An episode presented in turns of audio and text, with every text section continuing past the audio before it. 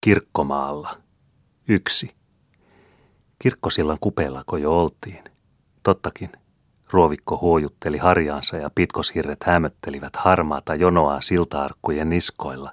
Paattejakin oli jo saapunut, mikä jo tyhjillään sillan vieressä keikkumassa tai rantakiville kiskottuna, mikä parastikään väkeänsä purkamassa siltakäytävän palkkipuille, ja uusia kuhisi yhä tulossa lähempänä ja kauempana – mikä jo pestinuoran tynkää pitkospuiden rakoihin tai hirsiarkkujen nurkkiin pujotellen, mikä vasta laskemassa siltaan ja paikan tilaa tähyten.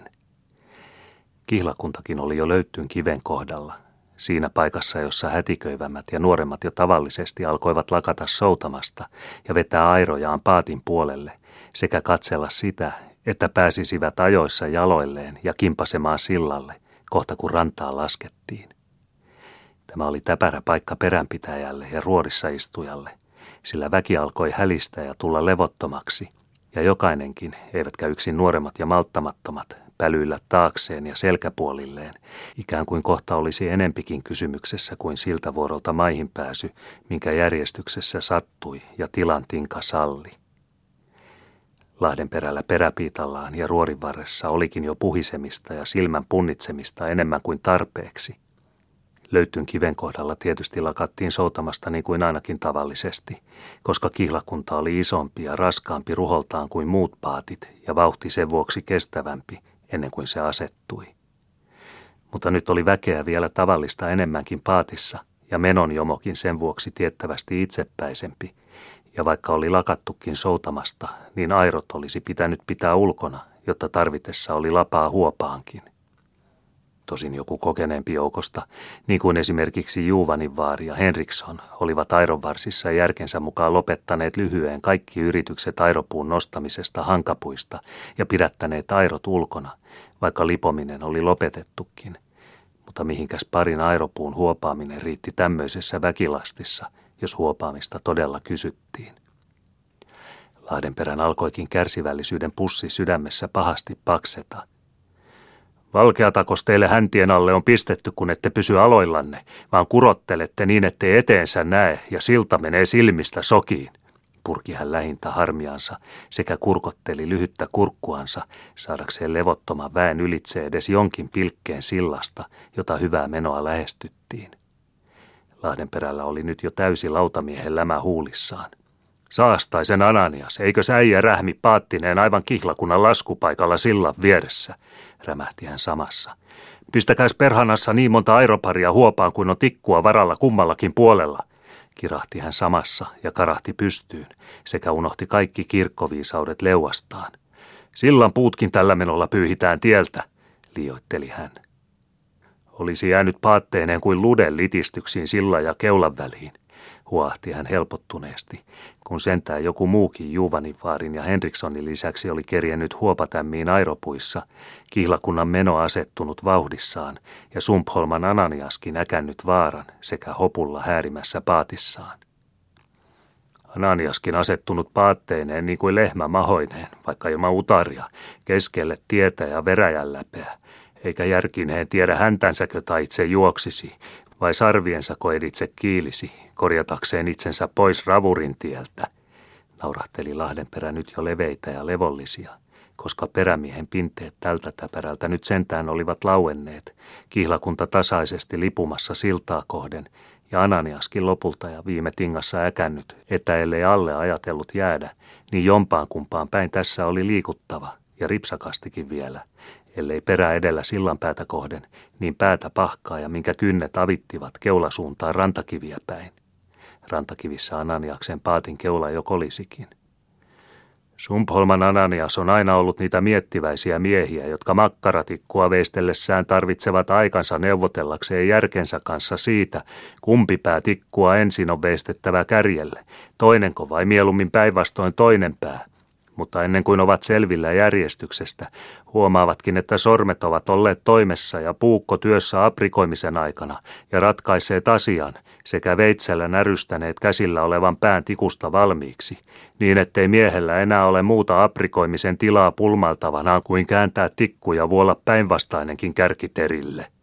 Hörähteli Lahdenperä jo pistopuhettakin ja kehui selitteli Ananiaksen neuvokkuutta siinä, että sittenkin oli ajatustensa ohellakin korjannut paattinsa turviin kihlakunnan nokan edestä.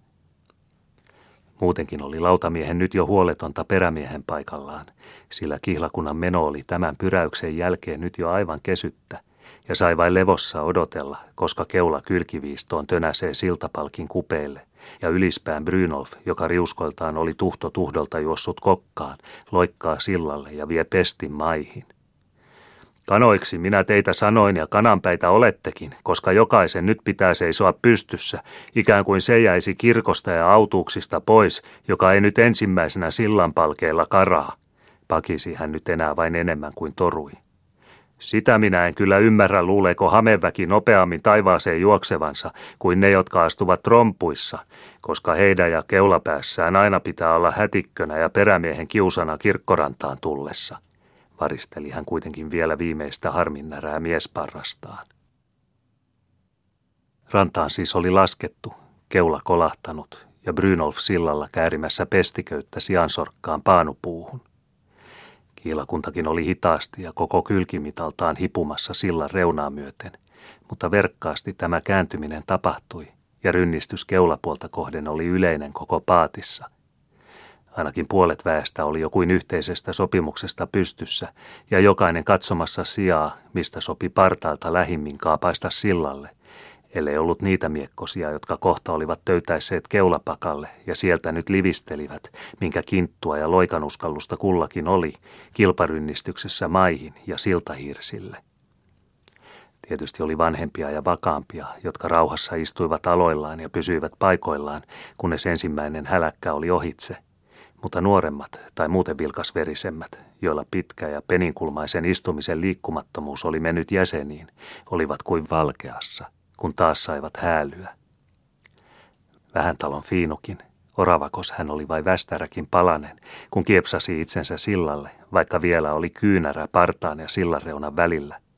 Polvillensa hän tosin palkeelle tuli, mutta mitäs helmoista, kun pääsi juoksemaan.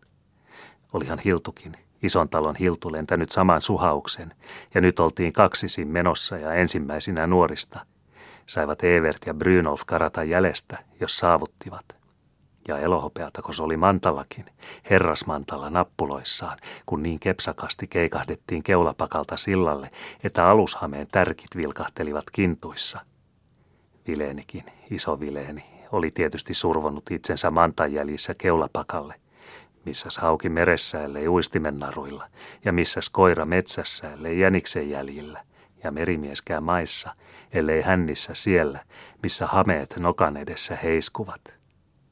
Ja kun on keikkunut ikänsä raat ja märssyt, niin on ikämiehenäkin vielä vatsan paikoilta semmoisen sula, ettei loikkaa hämmentele, kun impykäinen on kiilimässä edellä. Mitäs siitä, jos piittalaudat vähän olivat notkahdelleetkin, kun mantajäljissä oli polkaistu keulapakalle. Nyt näytettiin hempukalle, jos muillekin, että merimies on sentään aina merimies ja riuskas poika vielä nelissäkymmenissäkin ja kimpaa kymmenleiviskäisenäkin tasajalkaa silloille niin, että läiskyy ja parrut jymähtelevät anturain alla. Survimista ja kiireen pinkaa nyt oli niillä, jotka olivat parrasta lähellä tai muuten veriltään semmoisia lentoja, etteivät malttaneet, elleivät olleet ensimmäisinä liikkeellä ja möyrimässä. Koko sillanpuoleinen parras kihlakuntaa oli kohta mustinaan tunkoa ja tohinaa. Nuoremmat ja noselammat puikkivat kuin kiiliäisinä tai loikkivat kuin varsoina ja aitureina, missä vaan oli tilanrakoa sillalla, että vielä mahtui. Mutta vanhemmatkin ja jäykkäjäsenisemmät, jos olivat hätäisiä luonnoltaan, tai semmoisia, joilla mieli hyörää silloinkin, kun ei tarvitsisikaan, säärivät seassa, minkä iän konta suinkin salli, ja tuuppivat itseänsä eteenpäin, minkä heikolla voimia oli. Kuinka oli harras etumaisten joukossa esimerkiksi Lahdenperän Miina, lautamiehen emäntä, joka kotoa lähtiessä ja kirkolle valmistellessa aina pääsi liikkeelle vasta viimeisenä talosta, koska kaikki asiat olivat sydämellä ja kotolaisille annettava kirkonajaksi vielä poislähdössäkin ja pihaveräjältä takaisin juosten viimeiset määräykset ja tärkeät neuvot – kuinka oli sama hoppu ja huolenkiiru nytkin ihmisnyytissä, vaikka tällä erällä siitä, että suinkin, vaikka vaivallakin, pääsi köntystämään paatista sillalle ja sieltä sillä vikkelyydellä, mikä vielä vanhoista nappuloista suinkin lähti, puikkimaan ja pujottelemaan lomitse ja ohitse, missä vain jono rakoa avoi ja livistää sopi. Herra jesta, mitä olikaan kerjettävä ennen kirkonmenojen alkua, kun vain menoon pääsi ja henki kesti. Juostava Gustafssonin puodissa kysymässä pumpustyyvin hintaa Alman hameisiin ja ostamassa aniksia ja kahvinaula. Sisartakin oli Simulassa käytävä näkemässä ja saatava kahvintilkka suuhun ja Ketoniemen Riikkakin oli välttämättä saatava käsiin, jos hän oli tullut kirkolle ja näki kirkkomaalla. Kysyttävä olivatko villat jo kehrätyt valmiiksi ja ottiko hän pellavatkin kehrätäkseen. Kaakkuri Reginankin ehkä näki jossakin ja sai vetää syrjään ja kuiskata korvaan, että kysyisi salaisesti ääritalon Teijamaljalta, ottaisiko malja Teijanpestin Lahden perässä pyhäinmiesten päiväksi, koska kehuvat ihmistä hyväksi tarhassa. Hyöri Miina tunki ja puikki nuorempien kiilissä, niin ettei vanhaksi olisi uskonut, ja hänen kiireensä ja emännän hoppunsa ymmärsi – mutta kärpäsen puskiainen, kos Heisala oli pistänyt takapintaan, kun vanha mies ja taloton, jolla ei ollut mitään asioita toimitettavina, eikä nuortenkaan jäljissä juoksemista, tuuppi ja tönii kuin henki menossa ryngässä, juoksee edes takaisin selkein takana ja tekee työtä sekä kyynärpäineen että hartiaväellä ja pääseekin sillalle, kun saa pidätetyksi edestään pari luikkivaa pikkupoikaa, taisivat olla ylispään Aku ja Lahdenperän Vihtori, ja survii itsensä edelle sekä törmää heidän ohitsensa palkeelle. Liukas Heisalan veri kai vain ja muu miehen elohopea loiskahtelee jäsenissä. Palakkakin irstaantuu vanhoissa koipipateissaan ja luulee itseänsä oriiksi taaskin, kun on hirnaa ja menoa hevosliudassa ja laidunketo tömisee lauantai-vapaita kavion alla päittimistä päästetyille. Vai virkistikö tukanalustoja vain se, että taas oli uutta tapahtumassa istumisen jälkeen, vierastakin väkeä, paitsi oman paatin kansaa sillalla ja kielelipolla uudet väylät ja täyshöyryämiset taaskin edessään. Jeekuti sinun manuaariasi, kun oli joutua nipistyksiin kihlakunnan ja sillanrakoon, pajateltiin jo täydellä menolla ja tietysti alas sillankupeelle ja Ananiakselle, koska tämä oli vereksiltään ollut silmissä ja kieli kohta juoksi syljille, kun hänet taas huomasi, nyt paatin pahansa maihin kiskomassa – minä jo luulin, että sinä ensin ja ennen kuin tieltä itsesi toimitat, soudat syynäämään kihlakuntaa takapeilin puolelta, jotta olisit vissi asiasta ja siitä, että vaara on käsissä ja kihlakunta painamassa suoraan päin paattiasi. Minä sinun sijassasi olisi jo lukenut kaikki raamatun kuninkaat Salmanassarista Nebukatneessariin saakka takaperi ja etuperi ja sittenkin jäänyt alle. Ei Heisalan kieli, kun se kerta menossa oli, tekstiä kesken jättänyt. Ja vaikka mies etenikin ja hävisi väen parveen, niin äänen kuuli yhä joukosta, kun vielä selän taaksekin ja huutamalla paukuteltiin Ananiakselle. Minä kai kerkesin ajattelemaan enemmän kuin sinä, jonka oli neuvoteltava vain kynttensä toimen eikä päänsä järjen kanssa, ja kysyinkin paikalla itseltäni, että ahaa, katsotaanpas, onko Ananias lukenut katkismuksensa oikein, ja kummanko kuiskutuksia hän nyt kuuntelee, sen, jonka katkismus sanoo hitaaksi ja pitkämieliseksi, vai sen, joka on viekas ja vikkelä. Pitkän mielen mies Ananias on ja tosi luteruksen mies ja meni vakaasti omaa menoansa ja pelasti paattinsa, kun viekas olisi ollut hätikkö, noudattanut pirun neuvoja ja hujakoinut edes takaisin ja jäänyt itsekin kirkkohankkinoissaan alle ja kastunut. Älyä ja tuuppimisen tunkemista siis oli sekä partailla että sillalla – ja koko sillan varsi kohta kirjavillaa juoksua ja vilkasta rientoa, minkä kihlakunta vain ehti purkaa väkeänsä ja muistakin paateista kansaa kerkesi joukkoon. Eiväthän tietenkään kaikki sentään yhtä päättömiä olleet paatissa ja ensimylläkkään rynnänneet. Nuoremmat vain ja muuten malttamattomat. Puhumatta Juvani vaarista, joka, niin kuin hän aina ensimmäisenä kihlakuntaan saapuikin, ei koskaan myöskään paattia jättänyt ennen kuin viimeisenä. Kuka sairot olisi, niin kuin ne rantaan tullessa ja lähtemisen kiireessä olivat ruokottomasti jätetyt käsistä ja heitetyt sikinsokin makaamaan minne sattuivat paatissa.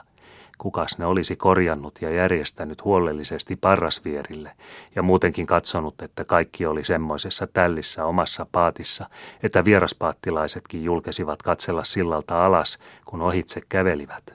Kukas semmoiset asiat olisi muistanut, ellei itse sitä tehnyt, koska sentään oli järkimies paatissa – Juvanin vaarista siis puhumatta oli kihlakunta, vaikkapa siitä ei oli purkautunutkin ja par aikaakin purki sillalle kansaa, minkä parrasmitalta mahtui, edelleen melko taajasti kansoitettu ja näköjään melkein kuin ehoillaan sellaista vakavampaa istujaa, jotka ymmärsivät olla kärsivällisiä ja malttaa vuoroansa. Henriksson esimerkiksi luotsina ja merisääntöjen miehenä tiesi, että hopunpito on merillä viimeisintä viisautta yleisessä ylläkässä ja istui paikallaan piitalla kuin pykälänmerkki merilaissa. Vähän talon Anders taas oli liiaksi vahingoniloinen hievahtaakseen paikaltaan, niin kauan kuin oli katseltavissa, kuinka vilpasverisempi ison talon isäntä lipsakkana juoksi edestakaisin selkämuurin takana ja turhaan haki sitä lovea, josta pujahtaisi sillalle. Aivan kuin varis rantakivellä koipipolskassa ja siipivähdissä, kun näkee totkun meressä, mutta ei uskalla kastaa varpaitansa, arvosteli hän ja nautti siitä, että itse yhä istui tukevasti peräpakaroillaan. Ja nyt jää liehaparta seisomaan Lahdenperän renkijuhan taakse ja tuijottaa härkäkuskin liikkumattomaan selkätauluun edessään, tyhmänä kuin omaan haukihaaviinsa elokuulla, kun se silmitsensä sillaa tyhjää vettä ja ottaa perinsä talteen haurunkorret katiskasta. Hihitteli hän ja silitteli sileätä leukaansa sekä tyydytteli sitä kateuden säkkiä, jota hän kutsui sydämekseen. Eivät ison talon vanhemmista sentään molemmat olleet päästäneet järkensä jänikseksi ja itsensä livistyksille sen jäljissä, sillä emäntä, Vihtoriina, oli niitä, jotka ymmärsivät arvonsa ja säädyllä odottelivat, kunnes ensimmäinen häläkkä ja pahin kiiru oli ohitse, ja ihminen taas saattoi liikkua siten tahdilla ja tasaisesti, ettei liepeittänsä sotkenut ja helmojansa hamssinut. Miltäs näyttäisi hän nyt itsekin saalissaan ja merinossaan, jos hätikkönä tuuppisi taatissaan piikojen joukossa ja tappelisi siitä, että pääsee toistalon teijan edellä maihin. Niin kuin vähän talo Justiina par aikaa, joka kiiruussaan ei tiedä, että Lenninki istuu vinosti uumilta ja että säärenpiiput sillalle kiivetessä pilkahtelevat esille hameista, laihoina kuin olisivat puikot lainatut kirkkomatkaa varten kanalta pihaton orsilla – Aatunsakin puolesta Vihtorina häpesi, kun luikkii nytkin ja hyppii väen takana kuin soopan keittäjä muuripadan ympärillä, eikä mistään pääse sittenkään lävitse. Koska hänen viimeinkin saa muistamaan säätynsä, vaikka sentään on perintötalon isäntä isästänsä saakka, ja vaikka häntä alinomaa saa opettaa, nytkin porstuassa viimeksi, kotoa lähtiessä – Ota esimerkkiä ja pistä punttia takapuoleesi, että pysyt alallani, etkä liiku ennen kuin muutkaan paremmat. Katsos esimerkiksi toistalon kapteenia, ettet nouse, ettet nykäise jäsentäkään ja lähde paatista ennen kuin hänkään, niin uskotaan vertaiseksi. En minäkään koskaan kihlakunnassa liiku ennen kuin näen kapteenskan nousevan, mutta silloin aina samalla haavaa, vaikka hän onkin ison Langholman tytär ja vaikka pidoissa aina viedään kahviprikka ensimmäiseksi hänen eteensä. Sinä olet sentään ison talon ruusunperi ja sinun täytyy muistaa itseäsi. Istui siis aloillaan kihlakunnassa vielä kaikki vakaampi väki tai muuten arvonsa muistava, ellei jo pelkkä iän varovaisuus käskenyt vartoomaan siksi, kunnes ensimmäinen lähdön hoppu oli ohitse ja pääsi rauhassa ja sitä pelkäämättä, että tuli tallatuksi kapuamaan paikoiltaan ja siltapalkeille. Agatta tietysti mihinkäs hänen olisi pitänyt rientää, koska hän tiesi, että kirkko ja kirkonpenkki häntä kyllä odottavat, kunnes hän pääsee perille, ja koska hän oli siitä selvillä, että lennon ajat olivat häneltä jo ohitse, ja että kiitollinen sai vain olla, kun ihminen vielä sentään liikkeelle pääsi jäsenineen, vaikka viimeiseksi jäisikin.